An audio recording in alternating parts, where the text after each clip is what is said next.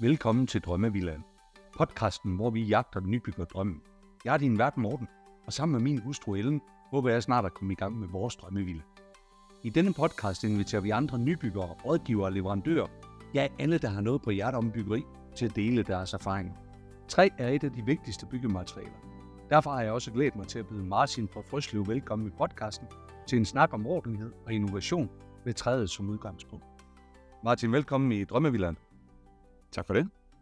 Den her episode er en af dem, jeg har glædet mig rigtig meget til, fordi man har hørt rigtig meget omkring Frøslev, man har hørt rigtig meget omkring jer. Vi bruger rigtig meget træ i byggeriet. Så først og fremmest tusind tak, fordi du har lyst til at stille op her i dag og fortælle omkring Frøslev. Jamen, det har jeg også set frem til. Så ja. øh, det ser jeg frem til. Lad os høre lidt omkring øh, dig, inden vi hopper ind i det, og, og din baggrund, og, og hvordan du kommer ind i, øh, ind i Frøslev her. Jamen, jeg kan jo egentlig sige, at jeg har været med helt fra starten af. Altså går vi nu helt tilbage til Frøslevs historie, så startede den, den tilbage i 1931. Der var det savværk. Dengang lå der 600 savværker i Danmark. Sådan der omkring. Hver lille by havde deres savværk. Ja. Øhm, så blev det sådan moderniseret igennem årene, og øh, min far kom til i 78 øh, og købte øh, halvdelen af Frøslev savværk, som det hed dengang, sammen med den skrev Tito Vedel fra, øh, fra Vedel-familien. Den ja. blandt andet også af Frisenborg. Og, øh, og, og, og det lå som et savværk, øh, blev drevet som et savværk frem til 85, hvor det brændte. Øh, brændte helt ned til grunden. Okay. Og derfor lå det stille indtil 88, øh, hvor det så blev startet op igen som Frøslev Træ. Jeg blev født i 89, så jeg siger gerne, at jeg var med helt fra starten. Ja, okay. I, i 88 dengang. Øhm, og er egentlig opvokset på matriklen, og ligesom, ligesom øh, med så mange andre, der er opvokset på øh, i familievirksomheden, jamen så har jeg haft alle mine ungdomsjob så. Ja. Så for mig var det, var det også en del af, af, hvad kan man sige, min identitet. Det var ja, også lige præcis. Af, af det, der, der gjorde mig, kan man sige. Så, ja. øh, så da jeg så var færdig med handelsskolen, og jeg havde ude at rejse et år, øh, så, øh, så startede jeg ind i Frøslev øh, og arbejdede sammen med, med min far og resten af organisationen. Okay. Så det er sådan set den, den meget lange historie, meget kort. Ja, det er det, og faktisk så kan jeg jo spejle mig i noget af det. Det talte vi også om lige inden vi kom ind. Jeg kommer jo også fra en iværksætter. Ja. Den virksomhed, den brændte faktisk også, så der er nogle ting, der, er nogle ja. ting der i hvert fald. Så, ja. Prøv at vi skal tale omkring, vi skal tale omkring uh, træ i dag, og vi skal have en større forståelse for, for, for materialet og, og det her. Men, men kan du ikke lige prøve at flyve os ind på, på, på området? Hvorfor er det egentlig, hvorfor er det egentlig, at vi skal, vi skal bruge træet i byggeriet? Hvad, hvad, hvor er det passionen er henne i det her? Oh ja, det er noget med, at vi har otte timer, ikke? Jo, det er så. Ja, det er det godt. der er utrolig meget ved træet, som ikke mindst i de her tider passer utrolig godt ind til dem. Men træet er jo et fantastisk materiale. Vi har jo alle sammen en holdning til træet.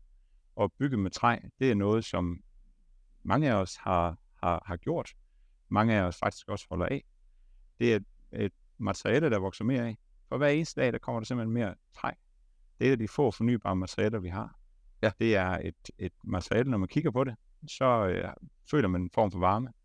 Øhm, det er i hvert fald nogle af de ting, som jeg synes er utrolig vigtige at have med i den ligning.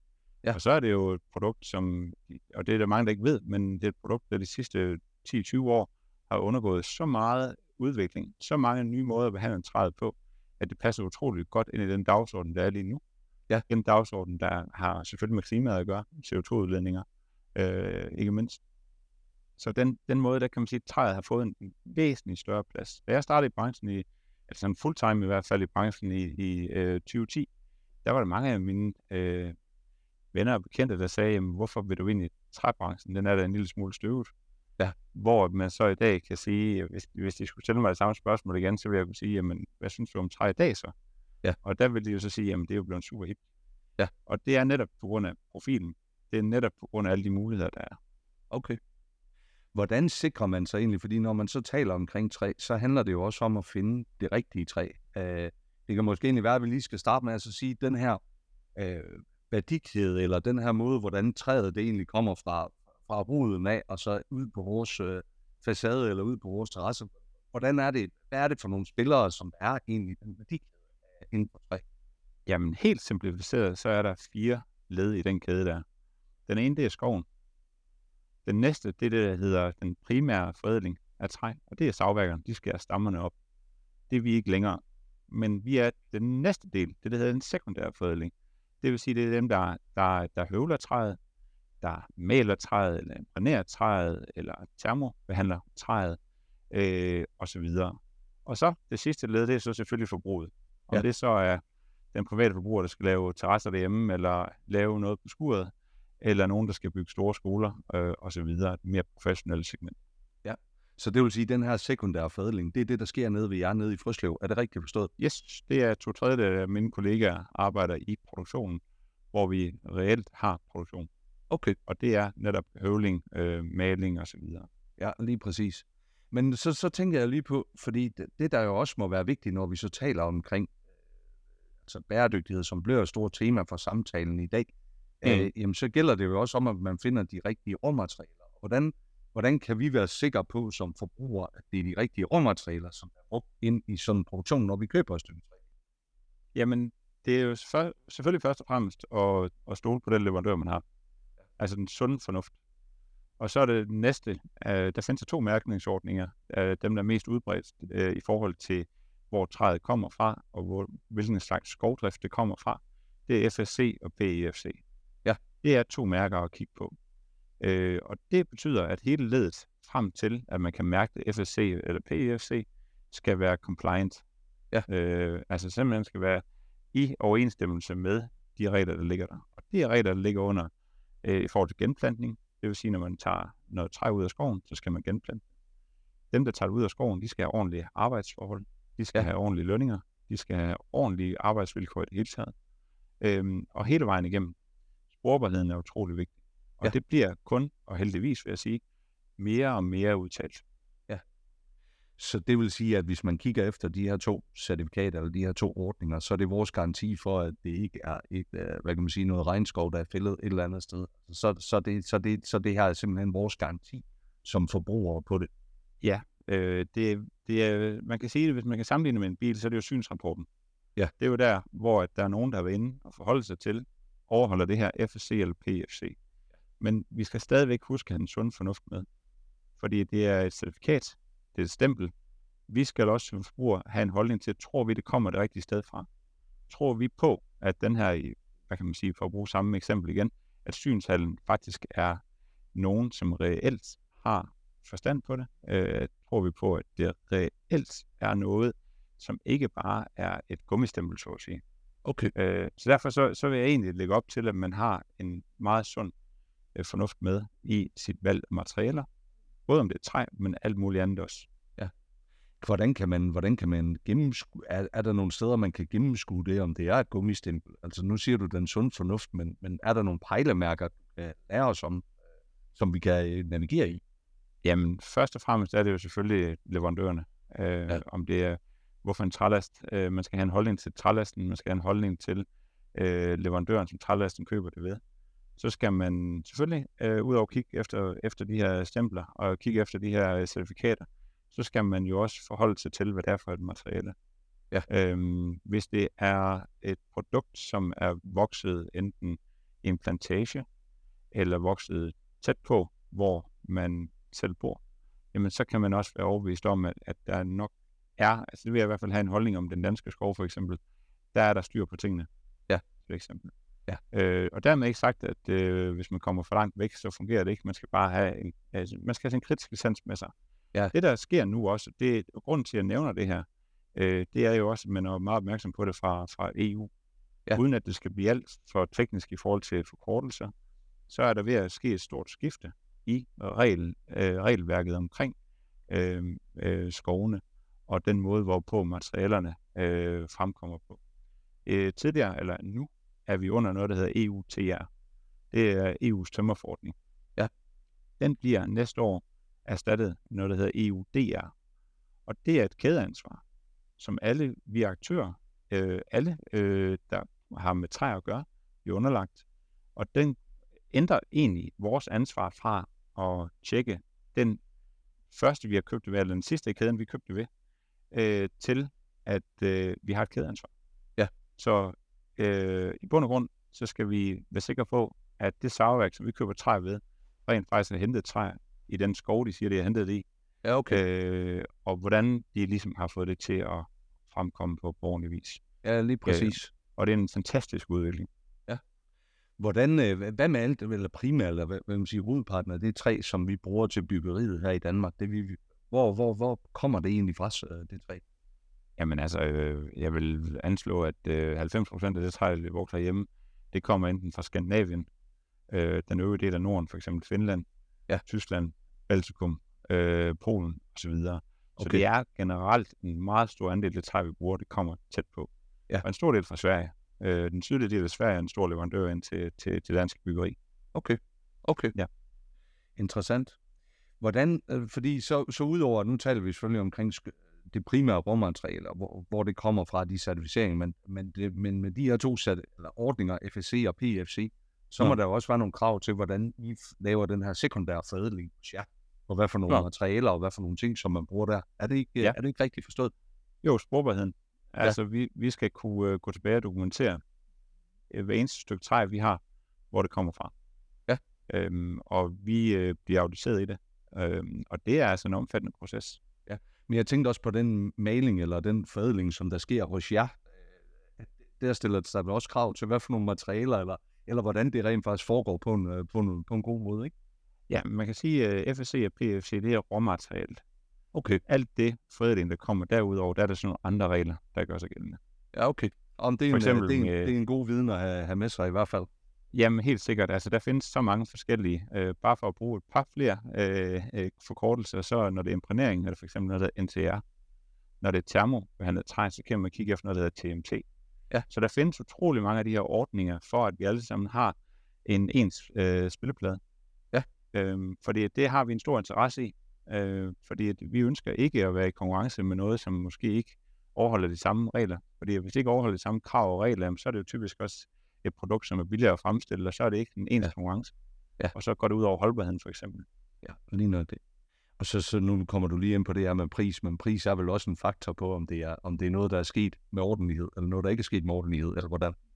Jamen, det kan man godt sige. At, øh, ordentlighed behøver ikke at, at koste penge, men, øh, men det er jo klart, at øh, hvis man skal dokumentere det hele, og hvis man skal sørge for, at det kommer et sted fra, hvor dem, der står ude i skoven og fælder træet, de får det, de skal have, Ja. hvor man sørger for, at der er noget ordentlighed med helt fra starten af, jamen, så, så er det måske øh, lidt dyrere, end hvis man springer over gader lavest.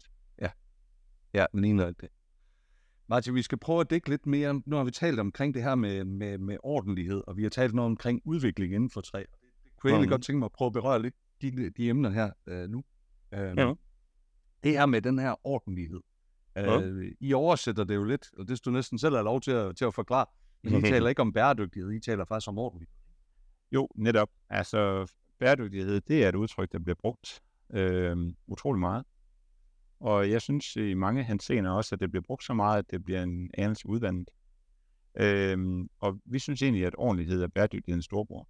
Fordi ordentlighed går helt på tværs. Hvis man vil være en ordentlig virksomhed, hvis man vil agere som et ordentligt menneske, for at det bliver sådan lidt højtflyvende, så er der rigtig mange forpligtelser, der er større end blot bæredygtighed. Ja. Øhm, ordentlighed, det er også, at man skal kunne dokumentere det. Øh, det er egentlig også, at man sætter sig lidt ud over sin egen næste en gang imellem. Øh, at man egentlig godt kan sige, at vi ønsker ikke at promovere noget, fordi vi tror ikke på, at det er det rigtige. Ja. Øh, vi siger faktisk til eksempel også øh, meget åbent, at jamen, når man snakker byggeri, og man snakker CO2-udledninger, så er de mest, øh, hvad kan man sige, miljølette kvadratmeter, det er jo dem, man ikke bygger. Ja. Og det bliver lidt en floskel, men, men sådan er det jo. Ja. Øhm, og, og, og, og, man kan også sige, træet har nogle fordele, men på samme måde som evighedsmaskinen ikke er blevet opfundet endnu, så findes der ikke nogen byggemateriale, der ikke øh, optager nogle ressourcer eller energi under fremstillingen. Ja. Træ har bare en, en, en, en let påvirkning. Altså det, der, der skal relativt let energi til det, og det er et fornybart materiale, men der, der, derfor er der stadigvæk noget i det, Ja. øh, hvor, vi, hvor vi simpelthen skal bruge noget. Øh, strøm til høvlen for eksempel. Selvfølgelig. Øhm, så der, der, der er utrolig meget potentiale i træet. Vi kan påvirke utrolig meget, men vi er nødt til at være ærlige og ordentlige omkring, øh, hvad produkterne kan. Og det er jo derfor sådan noget som miljøvaredeklarationer, øh, en forkortelse mere, EPD, øh, øh, er utrolig vigtige. Øh, Ja. Fordi der bliver vi simpelthen certificeret af tredjepart, øh, der kommer øh, ind og ser, jamen, for det første, hvad er det for en energi, der bliver brugt for træet? øh, i produktionen. Hvad er det for nogle materialer, der, der går i det? Og så bliver det simpelthen verificeret, som Ja. ja. sagt. Og så, øh, så kan man som beslutningstager øh, gå ind og se jamen, helt nøjagtigt, hvad er påvirkningen. Så det du, det du faktisk også siger her, det er måske i stedet for os som, som forbrugere at gå hen for, for at finde noget svar på noget af det her.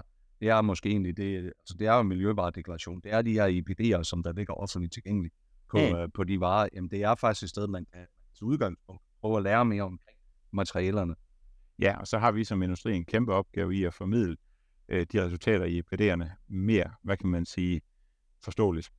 Okay. Fordi at når man læser en EPD, det er, det er kompliceret stof, fordi det er et meget kompliceret felt, og det er et meget detaljeret felt. Ja. Øh, så vi skal blive endnu bedre til at formidle, hvad betyder det i grunden. Så hvad, gør, hvad, hvad, hvad kunne man gøre for det? Uh, har I gjort nogle tiltag, eller har I nogle idéer til, hvad man faktisk kunne gøre for at formidle det her på en mere effektiv måde? Jamen, vi taler utrolig meget med, og det er jo især øh, de professionelle aktører i, i byggebranchen, der efterspørger de her EPD'er, og dem taler vi med hele tiden. Øh, vi øh, har en kollega, som er uddannet inden for DGNB, så han også kan tale det sprog. Øh, man kan sige, det er jo på selve byggeriet, så, og vi er materialeleverandør, så hvorfor skal vi det? Jamen selvfølgelig skal vi det, fordi vi er nødt til at kunne fortælle dem træets påvirkning, men vi er også nødt til at kunne tale deres sprog. Jamen, øh, og det, og det, øh, det er jo meget enig i, og så håber jeg faktisk lidt med den her podcast, at vi også kan gøre det relevant for forbrugerne og skabe lidt et pull øh, på, de, på de rigtige materialer, kan man sige, ved at, ja, ved at man kan fordybe sig og prøve at lære af sådan nogle mennesker som, som, som dig på, hvad, hvad er det for nogle ting, I gør, og hvor er det, man kan finde de her, finde de her svar hen. Øh, jeg har selv begyndt, jeg har selv læst DGNB Villaen, den certificering, der kommer ind. Det tror jeg faktisk ikke, det er de fleste, øh, hvad kan man sige, øh, husbyggere, som faktisk går ned i det. Jeg har også været inde og tage fat i de første IPD'er og prøve at dykke ned i det, og ja, det er kompliceret stof, kan man sige. Så det er noget, man skal ville for faktisk at gøre det. Det er ikke blevet gjort let tilgængeligt for producenterne eller fra, fra branchens side af, for os Nej. som forbrugere at navigere i. Nej, men altså selve konceptet med EPD har jo sådan for alvor først fundet fodfæste inden for de sidste to til tre år, øh, og begyndt at blive noget, der bliver efterspurgt. Ja. Så jeg tror, det der med at have en holdning til materialer, det er noget af det, vi skal se det på den her måde, at, øh, at det er en, en ny ting. ja. Ikke kun inden for træet, men inden for så meget andet. Ja. Og, og det, er, øh, det er der flere årsager til, men, øh, men det er starten på en rejse. Ja. Øh, om fem år vil vi alle sammen have endnu bedre forståelse af det. Ja. Vi vil alle sammen have en øh, klarere og mere tydelig holdning til det. Ja. Så vi, vi skal nok sige, at vi er på starten af en rejse her, som er utrolig spændende, fordi at det, som en dansk leverandør, øh, som vi er, det er jo et af de områder, vi rigtig gerne vil, vil arbejde mere på det. Øh, fordi for os, så er det jo, som, som dansk virksomhed, så er man nødt til at kunne bringe noget viden i spil. Ja. Man er nødt til at kunne give noget sparring. Man er nødt til at kunne noget andet. Lige præcis. Prøv lige at gøre sådan rent nysgerrighed. Er det kun i Danmark, at I sælger jeres varer egentlig? Vi har 14 eksportlande. I har 14 eksportlande. Ja. Ser man det samme efterspørgsel efter bæredygtige materialer på de, altså uden for Danmark, eller er det noget, der trækkes herfra? Ja, i, i Sverige, der, der, er de, øh, der er de mindst på niveau, hvis ikke lige et skridt, et halvt skridt foran. Okay, øh, men syd for, syd for grænsen, der, der er de nogle år efter os, det er min vurdering. Ja. Øhm, og, men, men der er de samme konturer. Altså det, vi oplever hos os, det kommer også i andre steder. Ja. Men Norden har jo heldigvis igennem historien, nu, når vi ikke bare snakker byggematerialer, men generelt været gode til at tænke miljø. ligner det. Og hvad, har du så nogle, hvad kunne vi så lære af svenskerne? Nu siger du, de lidt foran os, og det synes jeg, det er, det er rart at høre, så er det ikke, øh, så er det ikke, så er det ikke en selvfedme i hvert fald, som vi skal give udtryk for. Men, men der er faktisk nogle mennesker udenfor, vi også skal lære af. Hvad, hvad kan vi lære af svenskerne? Hvad kan vi lære som nybyggere fra svenskerne af? Jamen det vi kan lære fra svenskerne, det er selvfølgelig at bruge øh, materialer, der er lidt tættere på. Øhm, og og, og øh, det, det, de kigger utrolig meget på, for eksempel når de importerer sten, de importerer træ og så videre. De tænker utrolig meget på øh, den her transportvej, der har været derhen. Øh, de kigger utrolig meget på, hvad er det for nogle øh, midler, man behandler produkter med. Øh, de tænker utrolig meget på, hvad er øh, fodaftrykket her. Så det er på mange måder det samme, som vi gør. De er bare et år længere fremme. Ja. Deres, øh, deres øh, ordbog på det er lige lidt bredere, øh, og de bruger det mere. Så på mange måder øh, har svenskerne jo i mange år brugt det, der var tæt på dem. Ja. Øh, danskerne har brugt det, der var meget tæt på dem. Altså, det er jo det med byggematerialer og tradition hænger jo meget tæt sammen. Selvfølgelig. Øh, vi har jo haft ler, derfor har vi mange mursten. En nordlige del af Tyskland, øh, der har de mange mursten, fordi de har ler. Ja. Den sydlige del har de ikke så meget ler, der bygger de andre materialer, og så videre, og så videre, og så videre. Øhm, og der kan man så bare sige, at globaliseringen gør jo så, øh, at vi begynder at kigge lidt på de andre lande, hvad har de tæt på Ja. sig. Ja. Øhm, så de, øh, de, de har været gode til at tage de skridt, som Ja. vi skal kigge ind i også. Ja, de har vel også traditionelt været, været, været dygtigere til at bygge med, med, med træ, ikke også? Altså, øh, hvis man kører i Sverige, så er det jo træhus, som man ser. Det er jo øh, i langt højere grad, man ser i Danmark. Jo, jo, jo, det er lige præcis. De har en anden tradition for det. Ja. Øhm, og, og en tradition, vi kan lære af, men, men det er der ingen tvivl om, øh, at de, de har jo haft det lige i baghaven. Og det, og det, og det har vi jo også, fordi det ligger jo øh, på den anden side af sundet. Øh, meget af det, ikke? Og vi har selvfølgelig også græn i Danmark. Øh, så der bliver brugt noget træ øh, fra de danske skove også. Men ellers er det meget tæt på. Altså, ja. globaliseringen, den er også kommet der. Ja, ja, det er det. Vi har faktisk også, øh, vi har faktisk også haft en, øh, en øh, hvad kan man sige, det var sådan en arkitekt, der var inde og fortælle omkring, hvad kunne man lære af, af faktisk boligbyggeriet i Japan. Og vi Mhm. er ude efter flere for at høre sådan, hvad kan man faktisk lære af, af at bygge andre steder. Fordi Ja. der er nogle traditioner eller nogle gode ting, man kan trække med sig. Så øh, Mm. prøv lige at høre, vi, vi, vi talte, du taler også meget omkring den her med den udvikling, som der sker inden for træ. Mm. Du talte om, at du, det kom lidt fra at være en støvet branche til faktisk at være noget, noget, altså nogle nye ting, som man kommer med. Det bliver du nødt til at sætte nogle flere ord på. Jamen meget gerne. Og øh, man kan egentlig sige, at der findes to måder at behandle træ på. Den ene det er en kemisk behandling, og den anden er en fysisk behandling. Den kemiske behandling, den virker på den måde, at man for eksempel imprægnerer øh, imprægneringsvæsken ind i træet, og at den så, når der er noget, der vil nedbryde træet, øh, slår de organismer ihjel. Det er Ja. en kemisk behandling. Øh, alle har en holdning til trykket træ, tror jeg, men det er i bund og grund sådan, som det virker, og midlerne, man bruger i dag, er helt anderledes, end man brugte engang. De er væsentligt mindre krasse, så at sige. Men det er ikke desto mindre det, der sker. Så er der en fysisk behandling, og det er inden for den fysiske behandling af træ, som der er sket meget. Okay. Øh, og det er egentlig, at man sørger for, at de organismer, der vil nedbryde træet, ikke kan komme til. Det betyder blandt andet helt traditionelt set, at man kan male træ, så er det beskyttet. Øh, så alt det, der kunne tænke sig at komme ind, det kan ikke komme derind. Ja. Men der findes også noget, der hedder termobehandling, hvor vi varmer træet op til 212 grader i en kontrolleret proces, så, således at træet bliver mere formstabilt. Det, man, man så at sige varmer nogle af de øh, stoffer ud, som organismerne gerne vil nedbryde. Ja. Øhm, øh, og det betyder egentlig, at træet ikke bliver angrebet på den måde. Det er en Ja. fysisk handling. Og så øh, blandt andet også et produkt som øh, silikatimpregneret træ. Øh, vi har noget, der hedder Sature. Der fylder vi en silikat ind i træet, som er øh, naturligt fremkommende øh, øh, mineral, som øh, således fylder de celler, som normalt vil blive angrebet. Okay. Så man egentlig i anførselstegn, øh, hvad kan man sige, forstener træet. Ja. Øhm, det giver en forlænget holdbarhed, uden at det egentlig slår nogen af de her øh, trænedbrydende organismer ihjel. Det, hvad kan man sige, fortrænger dem bare. Okay. Og det her, som jeg forstår det rigtigt, så er det en del af den, øh, hvad kan man sige, øh, forædling, som I laver som sekundær forædling. Nu taler vi om, Ja. om værdikæden ja. tidligere. Så det er Jo. noget af det, som I laver nede på jeres, øh, på jeres fabrikker. Ja, lige præcis. Altså, hvad kan man sige? Et af vores hovedformål, det er at, at sikre, at træet kan holde i længere tid, Ja. ja. end hvad det kan fra naturens side. Ja. Øhm, og, og, og det er en af, det er, det er et par af de muligheder, der ligger. Okay. Okay. Sage er en af, hvor termobehandling er en anden, og vi foretager også trykimpregnering. Men vi har, øh, vi har udtalte mål om at reducere andelen af vores salg, der er trykimpregnering, og øge andelen øh, af de alternativer, der er. Er det så fordi, at der, er, det, øh, er det grunden til, at man efterspørger stadigvæk trykimprægneret? Er det så et prisspørgsmål? Er det sådan at forstå? Ja, men man kan sige, det er, det er jo et produkt, der er en måde, en produktionsmetode, der, der er optimeret igennem 150 år. Ja. Så man har både en rigtig flot holdbarhed, øhm, og 20 års garanti giver vi på vores trykimponering. Ja. Man har et meget prisbilligt produkt, fordi det netop er blevet optimeret igennem så mange år. Øhm, så derfor er det et produkt, man kender. Der er mange, der tænker, når, når de skal lave en terrasse derhjemme, jamen vi skal bare have noget tryk om noget træ. Ja. Øhm, så på den måde er der meget tradition i det også. Ja. Men vi begynder at se nogen, der siger, at vi vil egentlig gerne have noget termot, have en pris på termot i stedet for. Og så, øh, så får det det. Andelen af danske tømmerhandlere, der tager termot på lager, er kraftigt stigende. Okay. Og de tager jo typisk produkter på lager, som, som der er efterspørgsel efter, ikke? Jo, lige nok det. Nu bliver du lige nødt til, det her termowood, når man taler om det, er det, er det et, et, et, et navn, som I har givet det, eller er det, et, eller er det en betegnelse for, hvad den her type af træ, altså behandlingen af træet?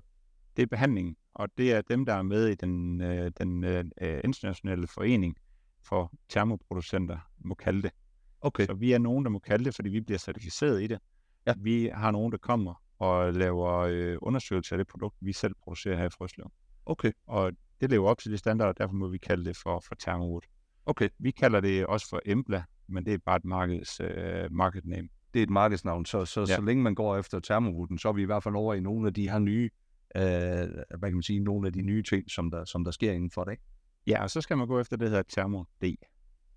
Okay. Der findes Thermo D og Thermo S. Ja. Og Thermo S, det har ikke fået så meget varme, og det er primært til interiør øh, anvendelse, hvor det er Thermo D, det står for durability, øh, Okay. og, og D'en, det er det, man bruger udvendigt. Ja, Der har okay. desværre været nogle eksempler herhjemme på, at man har brugt noget Thermo S udvendigt, og det, det kan det ikke holde til. Man skal selvfølgelig bruge materialet til, hvor det er, hvor det er beregnet til, kan man sige. jo. Man skal jo bruge netop øh, rette materiale rette sted. Og det er Ja. derfor, det er faktisk også en ting, jeg vil knytte til, til, til det, vi taler om her. Vi er jo ikke, øh, hvad kan man sige, øh, vi er jo ikke, vi er jo ikke rabiate omkring det her med brugen af træ. Vi siger jo ikke, at træ skal bruges til alt. Der findes jo steder, hvor at man skal bruge andre materialer. Og så er det bare sådan, det er. Vi tror bare på, at der er steder, en større andel af steder, hvor man kan bruge træ, end hvad vi traditionelt har tænkt. Ja. På grund af det traditionelle, øh, hvad kan man sige, øh, byggeri, vi har haft herhjemme. Ja, lige nok det. Lige nok det. Martin, hvor ser du egentlig så, at den her udvikling, den kommer til at gå henad? Nu, Vi taler lidt omkring den her bearbejdning, den kemiske, den fysiske. Ser du, at der stadigvæk er et, et, en mulighed for faktisk at skabe nogle nye produkter, eller skabe noget innovation inden for, inden for træ som et materiale? Altså, eller er vi kommet i mål, så at sige? Overhovedet ikke i mål. Vi er, øh, vi er kun ved starten, som jeg ser det. Der findes utrolig mange øh, måder at behandle træ på med den her fysiske virkning, jeg talte om før. Vi har i gang i flere forskellige forsøg. Øh, jeg rejser øh, til oktober til Malaysia, ud til, til, til Borneos jungle, og skal se øh, vores testfelt derude, eller se de materialer, vi har i et testfelt derude, hvor at, øh, vi har nogle spændende ting, øh, som vi kan teste efter. Okay. Så der er, der, er- vi er slet ikke i mål nu. Der kommer, der kommer øh, meget mere de kommende år. Øh, og det vigtigste for, at industrien udvikler i den retning, det er, at efterspørgselen ved slutbrugeren er der. Så hvad er, det for en, hvad er det for en ting, vi skal gå ned og stille, eller hvad er det for nogle krav, vi skal stille til, til vores rådgivere, til vores, øh, til vores leverandører, til vores, øh, hvad kan man sige, til byggemarkedet, når vi går ned og, og taler med dem? Jamen, det kan blandt andet være indholdsstoffer. Det kan blandt andet være, øh, hvor træet kommer fra. Ja. Øh, så det kan egentlig være oprindelse og behandling, så at sige. Ja, ja. Øh, Men når du så begynder at tale omkring Borneo, så begynder, jeg, så, så begynder der i hvert fald sådan en gul lampe lige pludselig at begynde at, at lyse lidt, og så sige, hvor er det så, vi er her, Martin? Det er jo svært at Jamen, gennemskue for mig, jo, fordi jeg ikke og det er rigtigt. sidder på den anden side, ikke? Og det er rigtigt, og det er jo fordi, at øh, du fik ikke hele forklaringen med, ja, den, øh, den får du lige nu. Øh, Borneo, der har vi et testfelt, hvor at øh, et år dernede svarer til 4-5 år herhjemme. For de får 6 meters regn, og de har meget høje temperaturer, så træet Ja. ja. bliver stresset konstant. Og derfor siger vi, inden vi går på markedet med produkter, vil vi være sikre på, at de kan holde, og de er ordentlige. Ja. Og det er dernede, for, for ikke at vi skal vente i 10, 15, 20 år i det danske klima, så sender vi varer dernede, som Yes. så efter 4 til 5 år dernede, egentlig har samme profil som 20 år herhjemme. Så det du egentlig siger, det er, at jeg kommer ikke til at købe det produkt nede fra Borneo af. Det er Nej, noget, det gør I du ikke. bruger til at, det er noget, I bruger til at teste. Det er godt. Lige præcis. Det her, det, det her produkt, det er en finsk, øh, finsk råvare. Ja. Så øh, Og det lyder Men, øh, godt. Ja, men men, men, igen, så er, det jo, så, er det jo, så er det jo, hvad kan man sige, det, det, er godt at blive vidne omkring det. Det er godt at Ja. tale med jer, som, man, som man også hører de her, de her ting. Ja. Bliver inden for, inden for andre materialer, der taler man også rigtig meget omkring uh, cirkularitet, altså med at Ja. kunne genbruge nogle af tingene. Jamen, det følger meget inden for træet. Udfordringen er jo, at der er større og større krav til, hvordan træ er behandlet, og hvor træet kommer fra. Og når vi tager noget ned et sted fra, eller når nogen tager noget øh, ned et sted fra, eller vi gør det hjemme i vores egen haver, så er der sjældent et, øh, såkaldt materialepas på det. Er der sjældent en, en, øh, en viden omkring, hvad er det grund behandlet med. Øh, der vil også være skruehuller, sømhuller osv., som man også vil skulle leve med. Så der, der, der er flere faktorer, der, der gør sig gældende. Det er svært. Øh, det er svært at gå ind øh, og finde et ensartet produkt. Øh, fordi tit så bliver træet jo også skåret til. Øh, så der er forskellige længder, og det er måske skåret i smig, og hvad har vi ikke alt. Så derfor er det sværere at bruge genbrug, øh, genbrug træ, end at bruge, øh, bruge andre materialer øh, fra ny. Ikke? Men ser du det komme? Ser du, at der kommer nogle, nogle løsninger inden for det her, eller, eller er, det, er det netop faktisk ikke muligt med træet? Og det, det kan bestemt blive muligt i et vist omfang. Øh, ja. Helt sikkert. Øh, og det kræver egentlig bare, at man bliver endnu bedre til at dokumentere. Jeg vil jo vente om at sige, at de materialer, vi i dag sælger, der er der dokumentation på det. Så det, der bliver sat op i 2023, og eventuelt taget ned i 2050, det vil man vide, hvad er. Ja. Og så kræver det selvfølgelig også, at, at bygherrer accepterer, at det kan få et andet æstetisk udtryk end rent jomfruelige produkter. Ja. Fordi der vil være nogle tilskæringer, der vil være nogle sømhuller osv. Men der kunne man måske godt argumentere for, at der i hvert fald i den tid, vi lever i nu, vil være et argument for, eller et, et pres imod, at det vil man faktisk godt acceptere. Ja, tænker jeg. Det tænker jeg. Øhm, og, det, og det er en rigtig udvikling.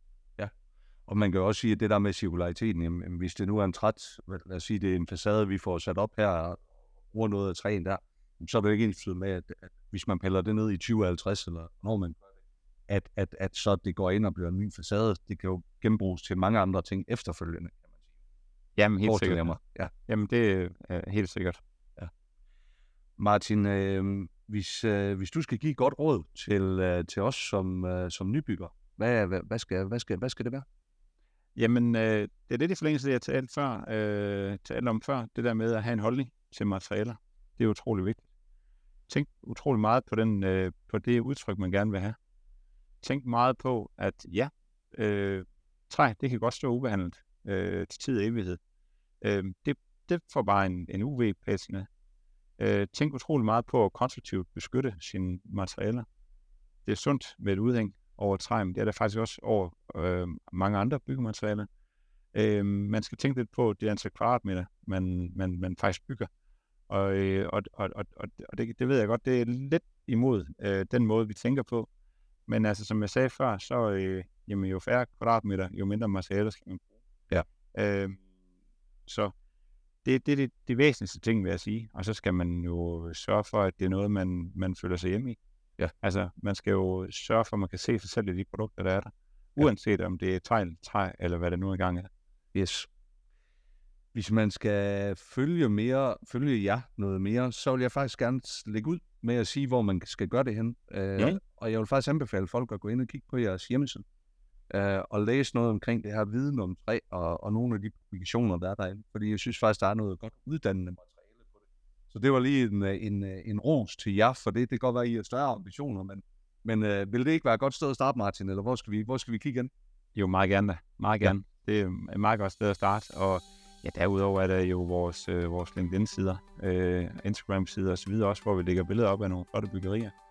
Øhm, og, og så er det hjemmesiden, Frøslev, Ja. altså froslev.dk, eller vores interiørafdeling, der hedder acousticdesign.dk. Der er ret mange spændende øh, byggerier derinde, synes jeg, og jeg synes helt bestemt, de er et kig værd. Ved du hvad, øh, vi linker til det hele i show notes her på podcasten, og super spændende at høre omkring det her. Tusind tak, fordi du har lyst til at stille op. Ja, selv tak. Tak fordi du lyttede med på denne episode af Drømmevillaen. Følg os på Instagram, hvor vi poster billeder og videoer fra vores gæster og fra vores samtaler. Har du noget, som du vil dele, så ræk endelig ud til os. Det gælder både, hvis du er nybygger, rådgiver eller leverandør. Så kan vi alle blive klogere og forhåbentlig få vores drømme til at blive til virkelighed.